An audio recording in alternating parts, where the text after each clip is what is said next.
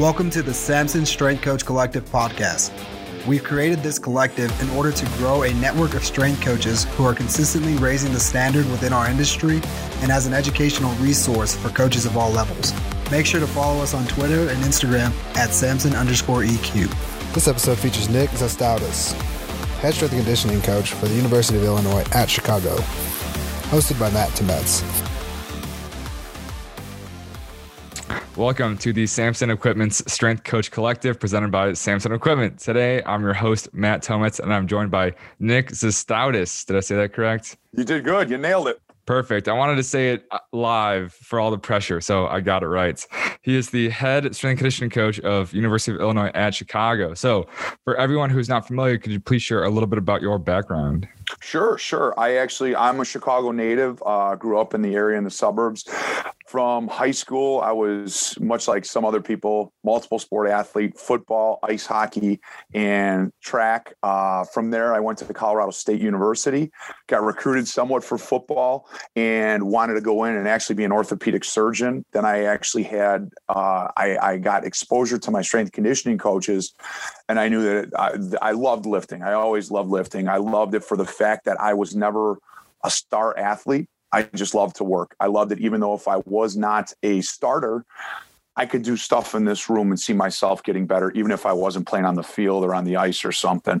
So that really drove me. And when I saw that there was actually a profession you could do this in, I was amped. I was all in from the start. And, and you know, it's they say people change their major five times in college. I got there. I saw this. I knew what I wanted to do against my my our we had a academic service counselor in college or um, academic, yeah, academic yeah. service counselor. And she was like, You're going to work long hours. You're not going to make a lot of money. And I turned around, I said, But I'm going to love what I do for the rest of my life. And she's like, whoa you have to weigh that. And sure enough, I'm here 20 years later, uh, still doing the job that I love, still don't feel like I've worked a day in my life. Um, after Colorado State, well, I went from football lost my passion for the game. Uh, then I, I, walked onto the track team, earned a scholarship as a hammer thrower. Um, from there, I knew I wanted to go into strength and conditioning. One of my strength coaches, he actually became the head strength and conditioning coach for the Colorado Avalanche and allowed me to do an internship with him there. And we ended up winning the Stanley Cup in 2001. So I was there for that prior to that, I'd come home to Chicago over the summers, and I was fortunate enough to do an internship under Larry Lilja at Northwestern. Um, once I graduated, said you got to go to grad school, and and my my mentor at Colorado State and at at the Avalanche, Paul Goldberg, he said I got a guy who was looking for a graduate assistant at University of North Dakota. His name's Paul Chapman. You need to go up there. I'll be honest, I had to look on a map to see where North Dakota was. So I ended up finding that. I spent a year and a half under Chapman. It was, it was some of the best times ever myself. Jared Neslin, John Ciani, um, learned so much, not just about strength and conditioning, but just the right way to act and the right way to be towards people. And it was just truly a moving experience. And up there, I was there, finished my coursework. I got a phone call from Larry Lilja, said Tom Christian, who we both know, was leaving to start his own business. We have an assistant position open, and I want you to, to send me your resume directly. So I did. I was going to come home for the summer for a little bit, for a few weeks to see my family. They ended up flying me out from North Dakota early. I met with Coach Walker, who's since passed away. He was a head football coach at the time, uh, with Larry, and I went out to. They took me out to lunch. Came back from lunch, and Larry turned to me and said, "I don't know what you said to Walks, but he wants to hire you right now." So that kind of started. I spent six phenomenal years up at Northwestern. And then the position came here where at UIC, again, another former mentor of mine, Ann Crosby, she she was head strength coach here at UIC. She wanted to leave to do other things. And now she's the head strength coach for the Chicago Sky. Um, and she's done also a lot of major league soccer team stuff. And and she's like, Nick, they want me to name somebody. Would you be interested? And again, I've I've never been the guy who chases a sweater of a logo. I'm somebody who loves what they do. I was able to stay in the city where I'm from, stay around my family, be a head coach at a Division One school, uh, and it was just it was the right fit. And it was one of those things where now I'm going on my 12th, going on 13th year as a head guy at UIC. That's awesome, man. You've been all over the place, both literally and figuratively. And you alluded to some of the things that we have questions for. So I'm excited that you gave little teasers. But it's interesting, kind of just as you you talked about your journey, that that if you work hard, th- th- th- this is one thing that I super believe in. If you work hard for the right people, it might not, necessarily play out how you necessarily want it. If someone is logo chasing, right, wrong, or, or the other, but you work hard for the right people, that's when the the, the good stuff happens. You know, and, and all of these things, they kind of just it was never planned. I was going X, I was going Y. But that's how networking works. It's not about who you know, it's who knows you, who's willing to put their name out there with your name. So it sounds like you took advantage of all, all the opportunities that you had. You worked hard for the right people, you balled out for them, and then I guess you didn't mess it up and they decided to, to pass your name along. So that's led you to now. It's a very cool story. And we will get into the first question. What is the coolest story you have thus far in your career?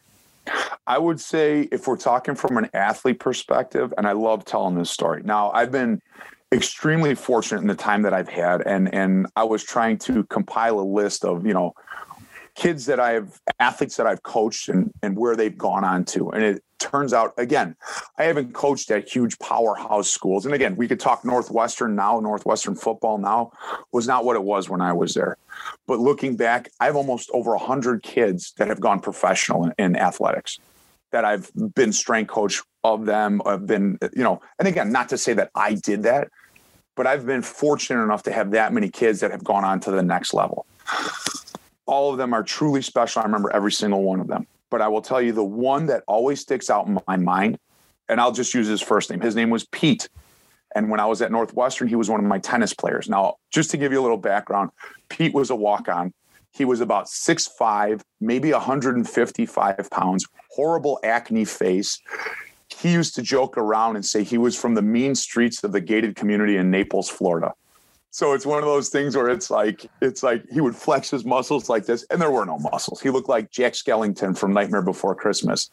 But Pete was afraid to jump up to a 12 inch box like and i'm not saying that as a joke mind you a division one tennis player he had such a mental block that he couldn't do it now my philosophy on coaching is teaching my philosophy is you build mental toughness by giving them a million small wins for them to fall back against not the whole rah, rah, rah, talk down and all that stuff so i did that Pete, you can do this. I know you can, man. Let's start with this little box. It's no different. The day he finally jumped up to that 12 inch box, he stepped up on it. You would have thought he was at the Mr. Olympia. He's flexing. He's going, What's good? Ah! It was absolutely awesome. It was so friggin' cool. But the way this story progresses is after I left Northwestern, probably about two years after I took this job. Now, mind you, removed for about two and a half years. I received an email from Pete. And Pete said, Nick, I just wanted to touch base with you. It's been a long time. He said, Since we last parted ways, I stopped playing tennis at Northwestern. I joined the military. He goes, I'm in the Marine Corps now. And he was an officer candidate. He said, And I want to let you know that I scored a perfect score on my physical fitness test. He said, And I want to thank you because you pulled something out of me that allowed me to believe in myself and I always went back on it. And even now to this day, when I tell that story, I don't know if you can see, I have chills. And I start to well up because it, it sometimes you sit there and go, it's not about the X's and O's. It's not about conjugate versus linear periodization versus wave. It's about how you interact with these people to get something out of them that they never thought was possible. And then it opens their mind to other aspects of going, well, I never thought I could do that. What else is possible? And that's what I truly feel like a lot of people that don't understand our profession and just see the external of the rah, rah, rah, and the, you know, let's lift, let's squat, blah, blah. They don't see that. They truly don't see that special piece that happens on a daily basis in here is that we're not only the strength coach, we're a psychologist. We're a big brother, a big sister, uh, somebody for them to tell. They'll come in and tell us things they won't tell their coaches and that's a heavy thing to wear on our shoulders. But again, a lot of people don't see that portion of it. So they just pass us off as meatheads in the weight room. And it could be the furthest thing from that. But that's of the stories, that's one that always resonates in my heart as one of the most special moments I've had in 20 years of doing this. That is that is an awesome story. And did, did you get that from Tommy? I've I've heard him say that coaching is all about bringing stuff out from athletes that they couldn't, you know, do themselves. Well, I'll tell you, Tom truly had an inspiration. And it's funny when I see video of myself coaching, it's almost like I'm watching highlight reels from coaches that have touched my life and see pieces their voices coming through they're they're you know and it's i can't take credit for for the coach that i am today. It's all those people who put the time and the effort to help me and i say it this way in truth better myself to be a better person and that comes out in my coaching. So. Awesome, awesome. Yeah, I've, I've definitely heard that before, but it's it's cool that you know, like you said, there's all those little things that that you pick up, and and one thing I, I like to say currently is I take one percent of the credit of where I am now because I've gotten so much advice and just people's time and effort and insights to where I act on it. You know, there, there's the 1%. But uh, so I totally agree along those lines. But with your story, it, it is all about those little small wins that accumulate over time and kind of build up and snowball and get that momentum going to where you have to believe in your athletes even if they don't believe in themselves. And then when they're just exposed to that more and more and more then they'll start slowly believing it too. So it's it's it's crazy how how and similar to how strength coaches whenever they they teach interns and they're like oh this isn't just like common knowledge you know like all this training knowledge. It's like you know a 12 inch box, you know, we're just like, oh, you just jump on it. But for some people, that's a very real reality. So being able to take a step back and even in their shoes and say, like, no, this is this is a real thing, you know, and I'm yeah. sure the, the average strength coach just, just jump on it, let's go, you know, but that's their reality. And it's cool that you were able to kind of realize that and kind of steer into that and say, okay, like this is legit. I'm going to do what I have to do to, to help him get to where I believe he should go and, and, where he ultimately wants to go, and that's become a better tennis player. And this is one of those things to get um, to get uh, where he wants to go. And that's one thing that's that's tough about being in this profession, or not tough in a bad way, but like you know, you put your heart and your soul and all this belief, and it's never in that moment when it's like, oh, that clicked. Okay, like I believe in myself now. You know, it was two, two and a half years, like you said. And it's not to say like I'm waiting for my moment where they acknowledge me, but it's like it, it's cool that that you got that payoff moral of my my rants. Oh, it's awesome. I, it's it's truly I I really feel that this profession, and again, I think the X's and O's are a very small part of it. You know, I think when you show student athletes that you truly care about them like them, not them as part of the team, then it, it reaches the next level. I mean, I had a discussion last week with with one of my coaches here at UIC, and I'm extremely fortunate that the teams that I work with are phenomenal, and not just the teams, the coaches are phenomenal. So we had a talk about um, somebody was disciplining somebody and this and that, and I said we've built the culture here that I don't have to raise my voice. Like if one of my baseball players screws up, and I look at them and just go, "You're better than that." They will look down and be like, "You're right. I'm sorry, Nick. That's I, I got to do better." I don't have to do that because they know that. Again, every step of the way, I'm I'm not perfect by no any stretch of the means. Am I saying I'm perfect? But they know that I'm going to do everything I can in my power to assist them to get them where they tell me they want to be. And I'm invested in that kid. I've had numerous, and I have here, there's just a few of them these are thank you cards on the wall from former student athletes that have left and come back. And sometimes, especially now with COVID and the pandemic, you, it's it gets it gets difficult. But I look at that wall and I see that, and I re- realize exactly why I'm doing it for all those kids that have that have contacted me after they've graduated and said, "Nick, I need help here." I had a former student athlete contact me over this break, said, "Nick, I want to be a police officer," and he lives on the south side of Chicago, and he said, "You know, I, I I need to do it. He was a center for me in basketball, big guy, uh, six, seven, 300 and some pounds.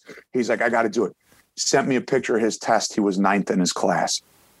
I was like, dude, when this thing gets over, D, I'm taking you out for the biggest. And he became a pescatarian. I go, for the biggest fish dinner your butt can handle, because I'm taking you out because I'm so friggin' proud of you. But it's relationships. It's telling people, letting them know that, hey, I'm here to help you. I care about you not you wearing this sweater. I care about you as a person. And I think that speaks volumes to people. And I bet, hopefully, or I, am assuming that on none of those cards on your wall it says, "Do you do you remember what my PR was for my back squat?" You're absolutely right. None you, you nailed it on the head. It's about, and, I, and again, that's another thing I preach to my teams. You're going to forget the numbers. You're going to forget the repetitions. What you will remember is a collective group of people came together as a family to achieve a common goal. Collective means all of us coaches, strength coaches, athletic trainers, everybody in this circle. When you go to play somewhere else and everybody's booing against you, this circle is cheering for you and will continue to cheer for you for the rest of your life. And it's something that's very special. Fantastic, and I'm sure we could keep going on and on and on. But I've uh, I'm really excited with the that first answer to get into the next question. So, having spent 10 years at UIC and working with 25 Horizon League championship teams, kind of just comparing, contrasting, what's been the difference maker for those more successful years and seasons as a staff, but then also just within those teams themselves. Uh, it's it's it's pretty cool, and it's like it, it's funny because it's like not. We've almost I've almost had 30. I think we were at 28. I had 28 championships. I think last year had COVID not shut us down, we would have gotten two more. Um, and then one of the things that really truly resonates with every successful team that I've been fortunate enough to be a part of is the kind of how going back to how we just said is the family atmosphere. You're not participating on a team, you're a member of the family. And that sense of community, that sense of responsibility of you can easily come in here and cheat weights and cheat repetitions. And I preach this to the teams as well is you're not going, it's it's not hurting me as a coach. You're not doing that. For the brothers and the sisters around you, you're not doing your job. So you made it, you made you made a commitment to this family, not so much the team, but this family that you are now here with. And you made a commitment to them, not just to me, but to them. So when you're skipping reps, when you're adjusting weights because I don't feel like doing it today, look around. We lift at 6 a.m. A lot of teams are here warming up at 5:30 to get it going.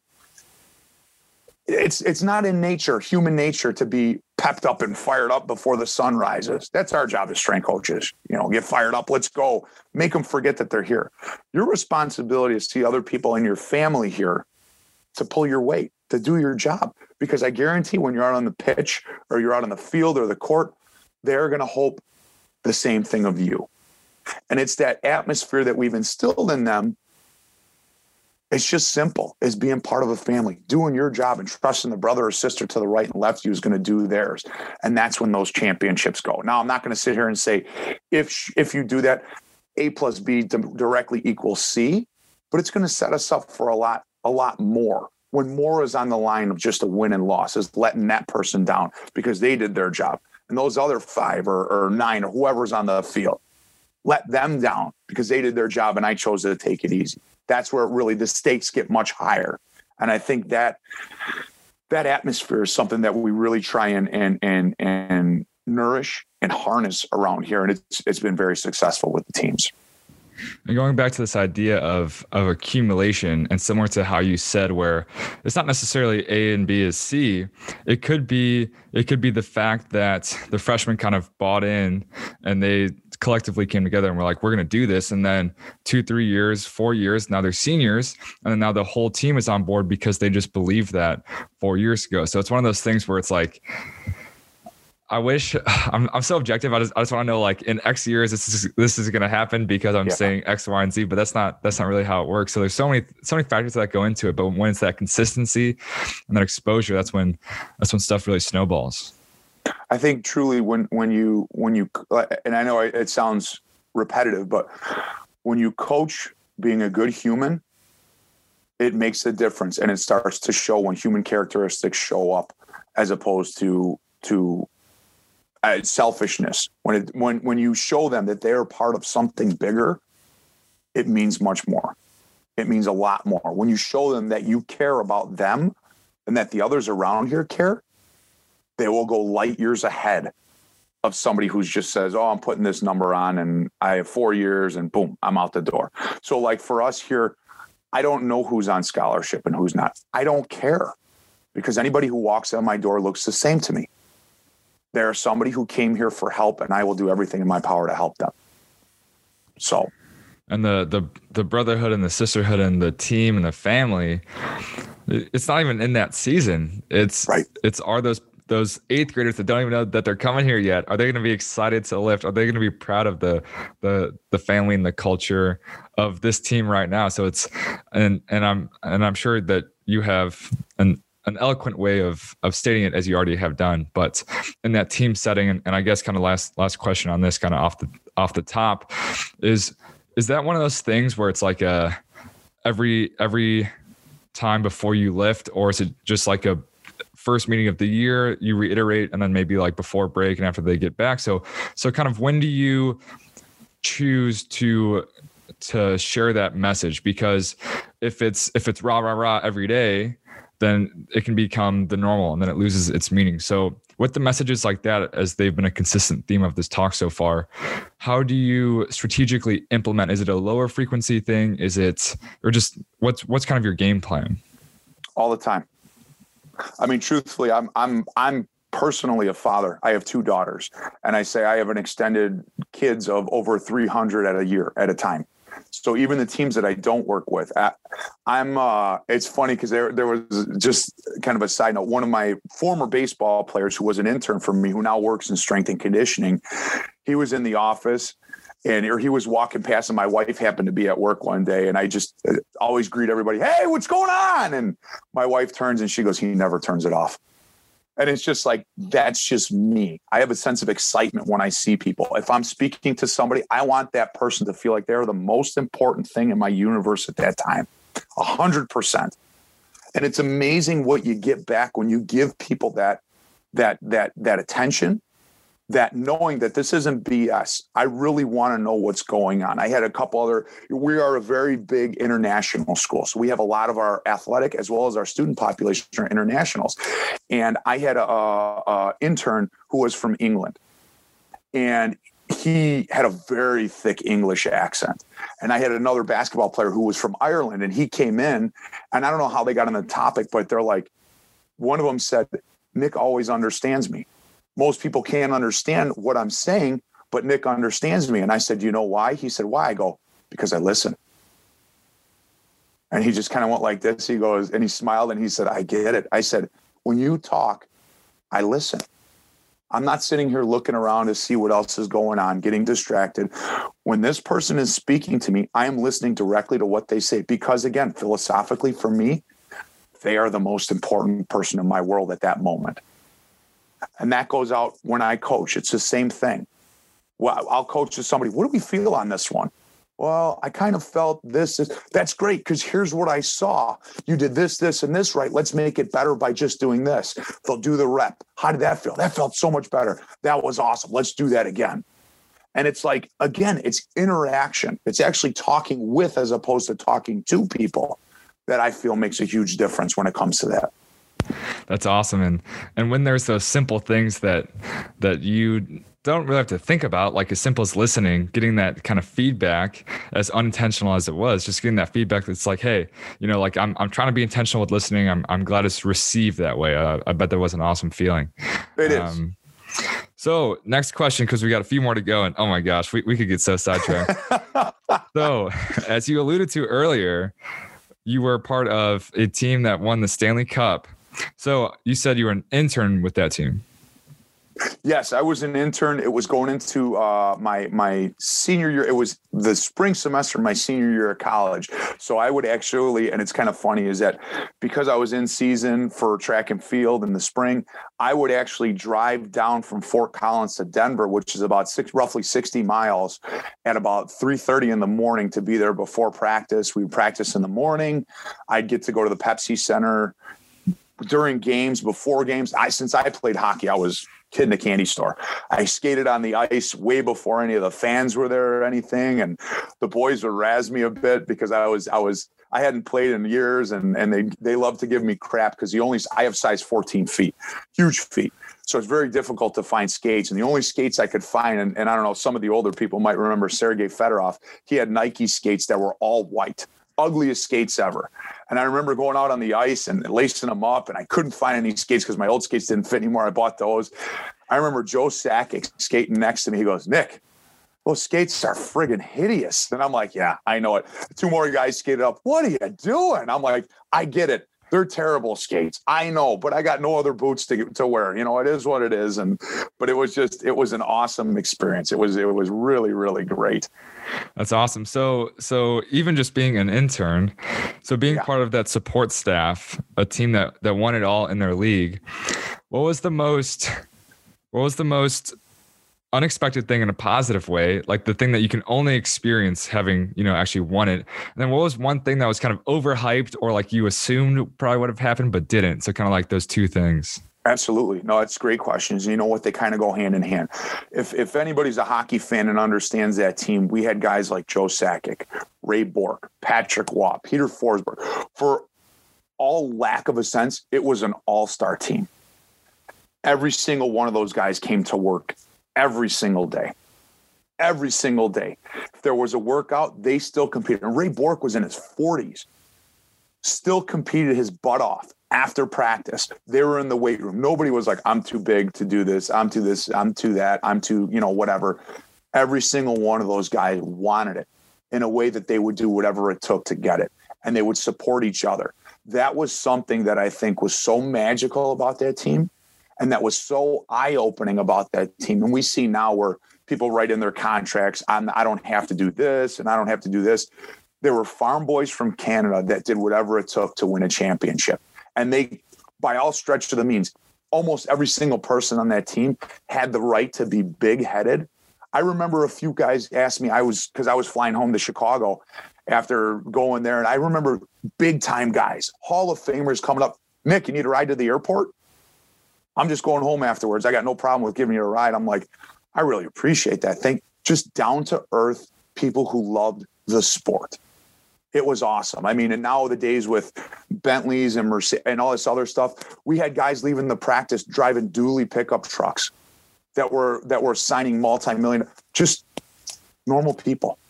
They were just very good at hockey. And that was so refreshing to see at a professional level and especially at the highest professional level it was absolutely awesome. It was absolutely phenomenal to see that. So it was that was that's something that stuck with me for a long, long time. That it doesn't have to be I'm better than everybody else. They they stuck to the same notion as why we all started playing sports as a little kid. Team, family, come together to achieve something great. So of course it you have to have the right people and the people that that's just who they are. Mm-hmm. But seeing this the the coaching staff or the head coach was that something that that he kind of kept reminding the guys or was that something that he tried to push across where it's like hey we're a team. You're not bigger than the team or or was it more organic? It was more organic because in the meetings that i was a part of and and again i was an intern so there were some things where it was like you're an intern. No problem. I get it. I know my place. But it was it was one of those things where i never saw anybody had to reinforce the moral culture that was part of that team. It was it was just so special. It was so great. I mean, and it was like it was it was you had guys that were the stable leaders on the team. Then you had guys that didn't say anything, but when they talked, everybody stopped and listened. And nobody was like, "Oh, it's, it's him," or it? everybody stopped, eyes focused, because everybody was on a common place, and it was phenomenal. It was absolutely awesome. And then what's the thing of getting to that ultimate the pinnacle of of every athlete in their respective sport, winning it all? What was one thing that was just overhyped and underdelivered? Overhyped and underdelivered. I it was just eh, eh,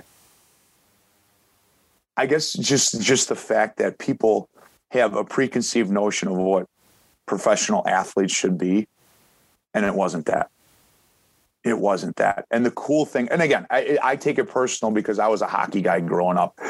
When you see, and I was fortunate enough that afterwards I went to North Dakota for grad school, I got invited to come back for the cup party.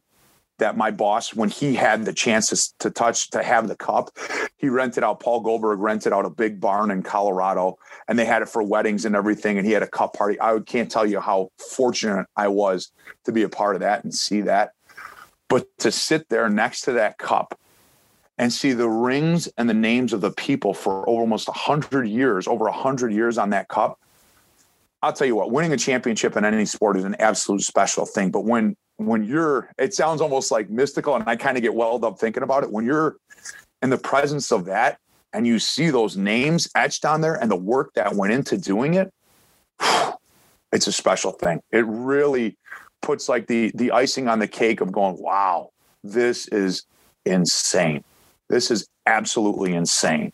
So that was it's it's it's kind of like the uh, um, what is it? The golden idol from Indiana Jones. The the the uh, the the, the it, just being next to it was I I didn't want to touch it. I didn't want to touch it. Where it was like you know it's kind of there and you kind of want to, but it's like, mm, I don't deserve it. I don't deserve it. I'm like, but it's just, it's, it's just, it's, awesome. It was absolutely awesome. And being in the trenches every day, understanding what it really takes, you know, and, and from an, an outsider's perspective, just a, a casual sportsman, it's like, oh, that guy was a stud, that team was stacked, da da da. But it's like, you know what it really takes. Yeah. And you're just as invested, even as an intern, as the owner, the GM, the stud player, the the backup goalie, because you're there every day, day in and day out. And it just has so much more of a, a meaning and a significance, kind of like you said, that that you can only appreciate if you've been there in the trenches. So I, I can only imagine having that experience with that elite of the elite of that professional and just kind of shattering all of your expectations, kind of setting up for the rest of your career. So very, yeah. very cool story.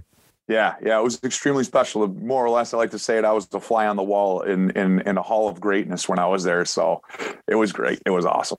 That's awesome. And the next question. So, uh, Coach Tometz is a master strength conditioning coach. A very select few. I think there's under 200. That's right. Yeah. So, on your journey to becoming a master S&C coach, what are two things that you wish you knew in the beginning that would have just accelerated your, your learning curve or just this process? I think overall, one of the things is is well, I guess two two.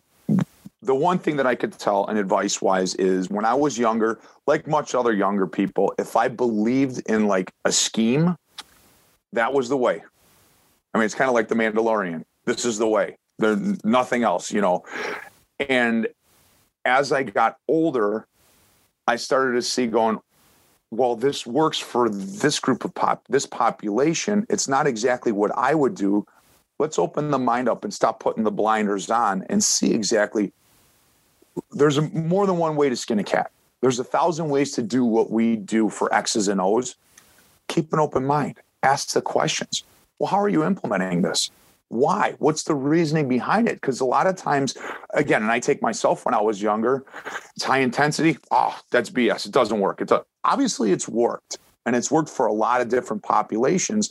So instead of being closed minded and shutting it off, find out why it worked for them. How are they implementing it? What's the ins and outs of those athletes?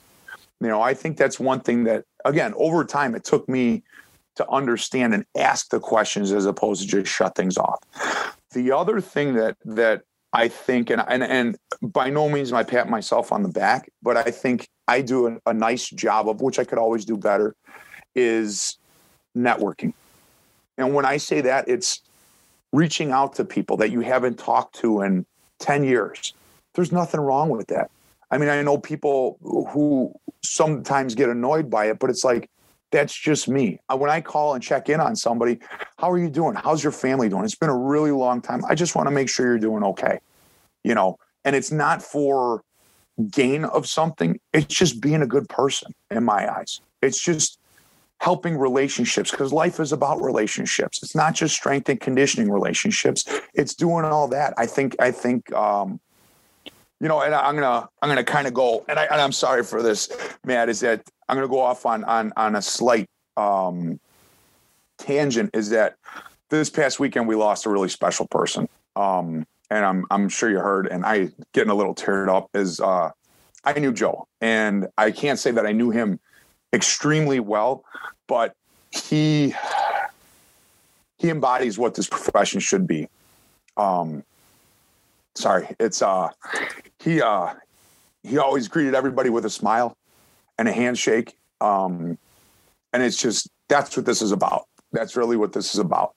You know, um and it's more so the thoughts go out to him and his his his family and those he worked with and those that the lives that he touched because he did it right. He did it right. Um I see a lot of times when we go to like CSCS conference or the CSCCA and everything, and you see younger strength coaches, and they try and be the tough guy and barrel their chest out and walk around all mad. Life's too short. If nothing else, life's too short. Greet people how you want to be greeted. Treat people like they're the most special thing. Um, and I know this is kind of an offshoot, but this is even though Joe and I weren't super close, every time I went up to see Jay and his staff up there, and they're just up the road. And again, I have an affiliation because Fitzy was an assistant coach when I was an assistant coach. He and I are very close. So every single time I came up there, there was no big time attitude. There was no, we're better than you. I don't have to talk to you. It was always a gigantic smile. Coach status. And I'm like, dude, call me Nick. My name is Nick. Please. I don't have my athletes call me that because my heart, my last name is hard enough as is. It was always a warm welcome. It was always a smile. It was always truly how we spoke about a feeling of happiness to see somebody. He did it right.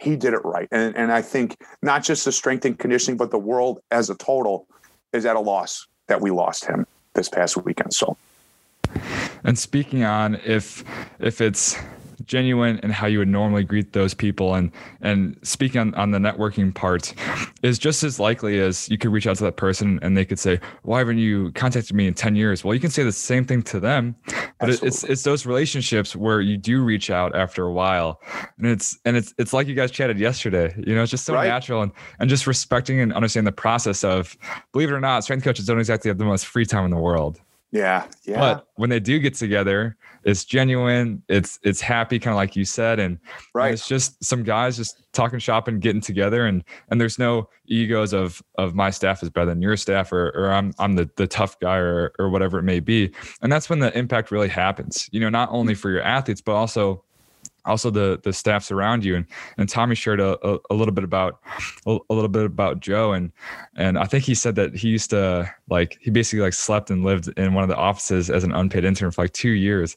And and it's just one of those things where where Tommy same same thing not to just repeat his story but he didn't have you know the the the longest relationship but just that came across. And that was and that's who Joe painted himself to be for Tommy and for you, even though it wasn't the most extensive relationship. But if you're right. doing stuff the right way, and when it's your time to reach out and say hello and go drive up the road, we're all super busy. But when it's when it's like it was yesterday, when it's it's never skipped a beat, that's when that's when uh that's when the special stuff happens for sure.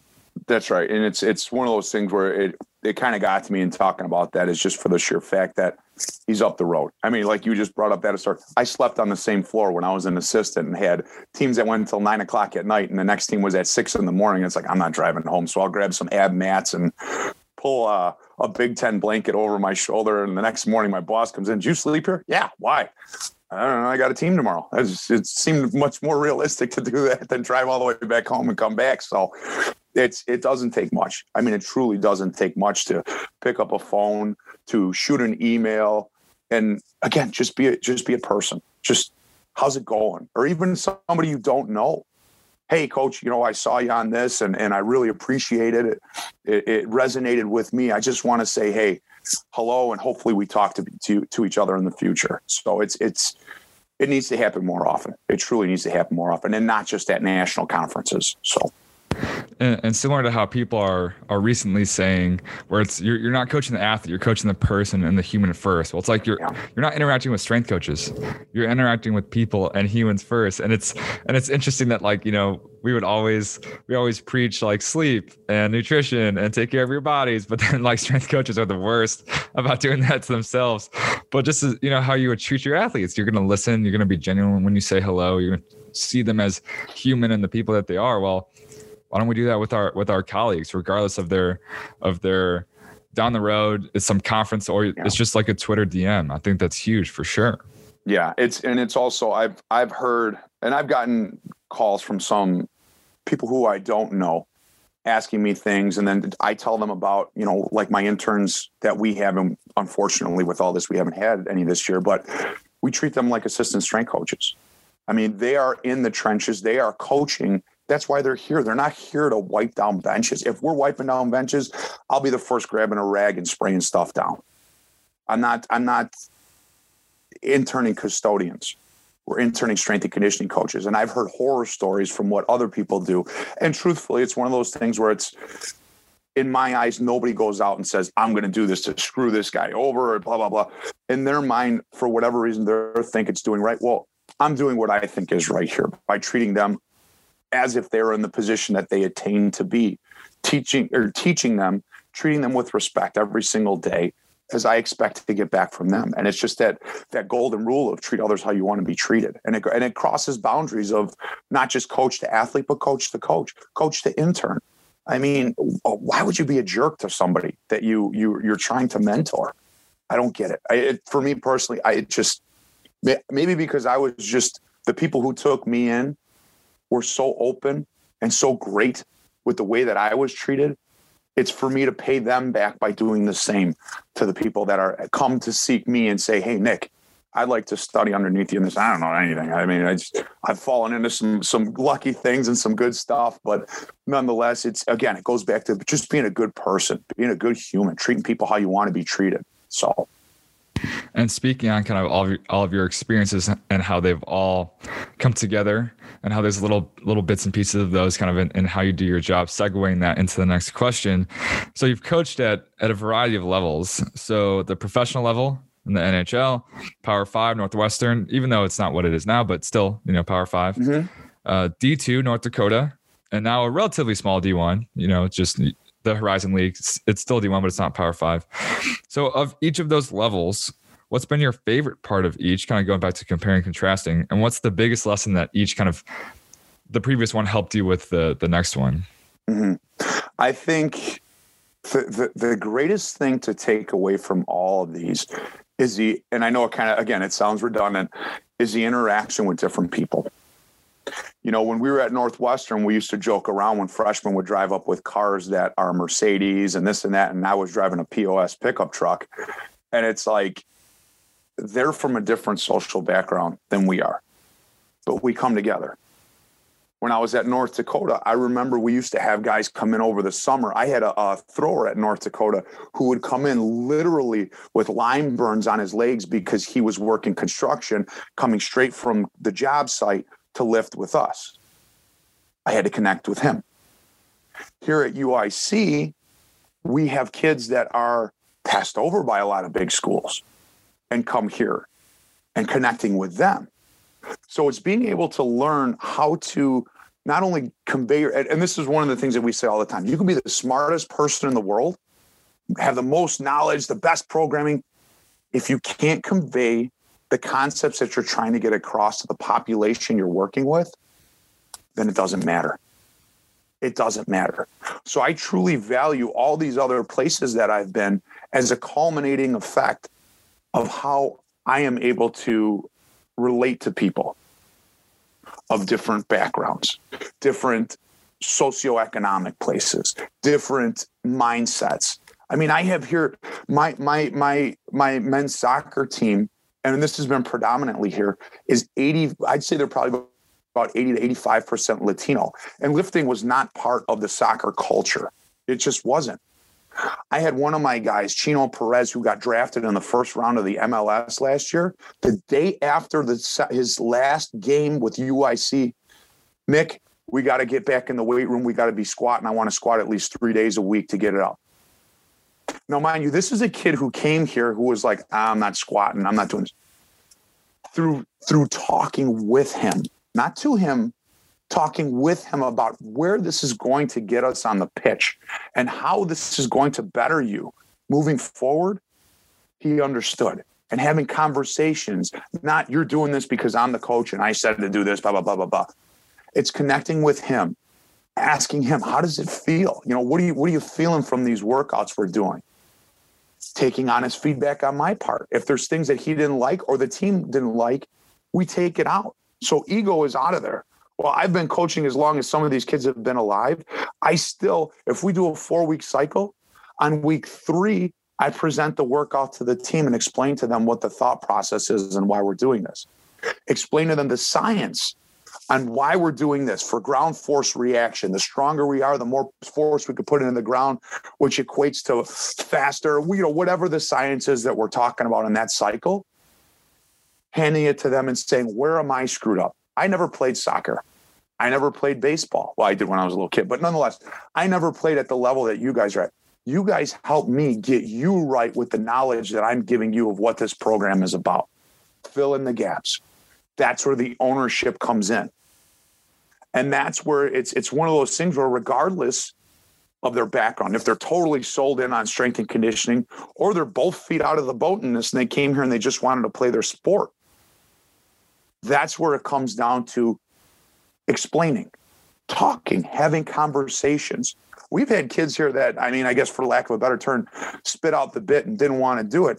Come on in. Let's let's talk. Why don't you want to do this? What worked for you in the past? How did we how did you integrate that into your training out on the field? And then taking little bits and pieces that integrating it. Next thing that kid goes, he really listened. Holy cow, we're doing stuff that I told him worked for me. It's working for us. He really cares. He really listens to the feedback that we're giving him.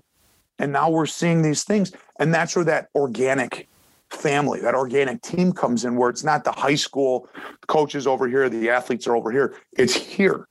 And this is where championships are made when the two are met in the middle. So and involving them in that process, the ownership, the autonomy, where it's as simple as talking with them, listening, and saying, I hear you. You're, you're saying X correct about why they do or don't believe in certain things, or where it's being vulnerable and being open, where it's like, I've never played at the level you have. Help me get better at helping you get better or just teaching them and, and understanding more about the process. And, and one thing that, that I've recently been doing in my own coaching is, is a certain section. I'll say, Hey, player choice, A, B, and C, up to you, you know, or, or having a more question based um, interaction style where it's, what, what do you think of that rep? Or, or how'd that go, et cetera, et cetera. So I'm so you're teaching them how to coach themselves. One thing I like saying is 10% of their weekly reps, because we do a lot of speed and agility, 10% of their weekly reps are in front of my eyes. So if I can help improve the other 90 by by uh, teaching them how to coach themselves and then consequently understand how to make a program or not necessarily write a program, but just work out on their own. That, that that's going to be huge. And then consequently that improves the quality of in the weight room because the program's a, a, little bit better and they're more bought in. And it's it's kind of funny how backwards everything is. Where yeah. it's if you want to make the weight room better, well, you don't talk about the weight room.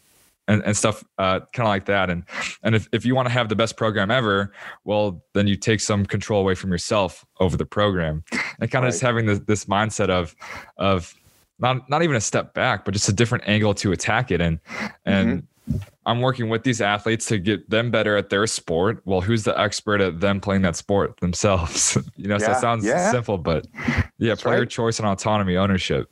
Yeah, I mean, it gets more along the lines of even even more down that, and and I've been fortunate enough in the off season. I've had every year, with the exception of this year, I've had anywhere between four to twelve Major League Baseball players come back and train with me. Um, I trained Curtis Granderson in the off season for the last nine years of his career. Um, George Kontos, who was a pitcher in two World Series for the San Francisco Giants. George was one of my kids, and he's trained with me. TJ McFarland, uh, who pitches for the Athletics. We had Jason Kipnis was with us for quite some time. And it goes into the same lines. What do we need to do, guys? Help me develop a program. Now, it wasn't that dissimilar from what I do with my normal athlete. Squat is a squat. I don't care if you're a cross country kid or a football player philosophically a squat's doing the same thing but it has to be tweaked and modified to get the needs of that you got a, you got somebody like curtis who is who is close to retirement does he need to squat 500 pounds no then i had somebody like Kontos who was an awesome kid and i've known george since he was 17 years old as a recruit at northwestern who this was something in here that got this right so he felt the need to do that, even though, and George is a stubborn guy, and I, he would back me up on this, and he knows that. He, even though me saying, George, we don't need more than this now. We don't need more. I got to do it. So it was a way that we had to kind of figure it out to get what George needed, and then from a physical standpoint, what he what he he needed to perform his job. So it's again, it goes back to that organic of of of it has to be a collaborative effort, not just because we're the knowledgeable people in strength and conditioning. It's got to fit that person, that individual, that team, that team in that year. A lot of factors have to come into it. Awesome, awesome. So moving on to the last question, uh, give us about 10 minutes or so, which will bring us up on about an hour. So I love the philosophical and the stories and the, the theoretical and, and all that stuff. But at the end of the day, we're here to help other professionals get better and ourselves get better. And that's us as professionals, what we do on, on a daily basis. So, with all of your experiences, culminating to being a master strength coach, to starting driving 60 miles to Denver, and then every stop along the way, uh, big, small D1, D2, and everything in between. What are one to three action steps you think that the listener can start doing tomorrow to become better? I think one of the biggest ones is step outside your comfort zone. And I think that can apply to multiple different areas, being in a programming standpoint. You know, I'm a periodization guy. Well, read into conjugate, see what conjugate's about. I'm a powerlifting guy. Look up some Olympic weightlifting things see what that's about. I mean, I to this day I still have. I mean, again, my desk looks like the paper monster threw up. I got Louie's book here. I had Verkhoshansky's book underneath there, and I actually cracked Mel Siff's super training for the first time in I don't know how many years. But I mean. I have all these books behind me. There are levels of this. Some of them I've only read a few chapters in. Others of them I read cover to cover. But it's it's trying to broaden my horizon of being I'm a this person or I'm a this person. See what see what's out there. And I think that that's that's one of the biggest lessons, you know. I think number 2 for taking steps meet people. Meet people. You'd be amazed how much an interaction can go for you or against you. You know, that's one of the things I tell my interns and on the first day it's like, listen, I don't have the knack for lying to people. So if you're a jerk and somebody calls as a reference, I'm going to say he did a bad job. And I've actually had people call as references and they say, What do you think about Mike? He didn't do a great job here. And the person's like, Really? I was like, Yeah, I'm not going to lie to you and tell you that they did. They didn't. So as a young strength and conditioning coach, if this is what you want to go into, do a good job. Don't think that anything's given you know and, and i'm not sit here i'm not someone who's going to sit there and say you know you have to do this and you have to you do what you want to do but just realize that many people are watching you're always being watched and the one thing that i tell my staff is you're always on a job interview act as though you're always on a job interview not only with myself with our student athletes with our coaches with our administration always we want to present something forward that everybody can see and be proud of, as opposed to saying, "Oh, that guy's uh, not." Not everybody's going to like you, but at the same time, a respectful manner. You're going to have disagreements with people and, and, and do it respectfully, as opposed to, "Oh, you're full of it. I'm I'm walking out and this and that." As opposed to saying, "Where do you come up with this?" Like, help me understand your viewpoint.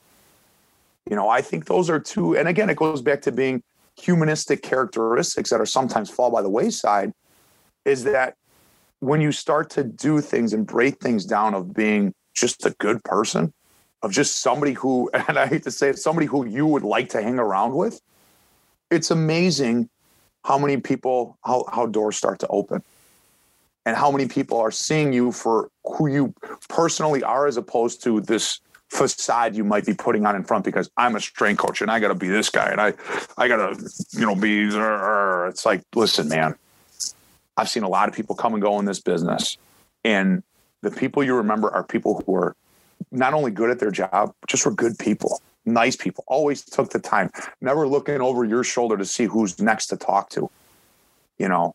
So treat people with respect treat people the way you would want to be treated and have fun I mean, not many people can say they do for a job what we do, and we're extremely fortunate. And and that was one of the things I gave a I gave a talk at an NSCA conference years ago, and I said, I truly get to put on shorts and a t-shirt every day of the year, yell around, jump and scream like a professional wrestler, put on a scientist coat lab on what I do in here, and help kids achieve their goals, and never feel like I worked a day in my life. And I'm extremely fortunate to have that because a lot of people don't. So I definitely cannot try to rephrase it and summarize better than you just did. Very eloquently said. You're very you're a very good speaker, by the way. Thank so, you very much. So I'm going to say thank you for kind of pull, pulling back the curtain on your experiences, what's made you who you are, and just insights to beginning, middle, advanced strength coaches. I think we can all benefit from that. So I would just like to say thank you very much for your time, just for your transparency. And I got a lot out of this, and, and I know that the listener will as well. So thank you very much again. Oh, it was absolute pleasure, man. Thank you so much. And again, for anybody who's listening, should you want to reach out and contact me, my number's on our website, my email is on there. The worst thing you can do is say, man, I wish I would have called that guy before it's too late. So feel free to contact me. I totally forgot. Yes, I'm, I'm, I'm glad you, you put that in at the end. So thank you.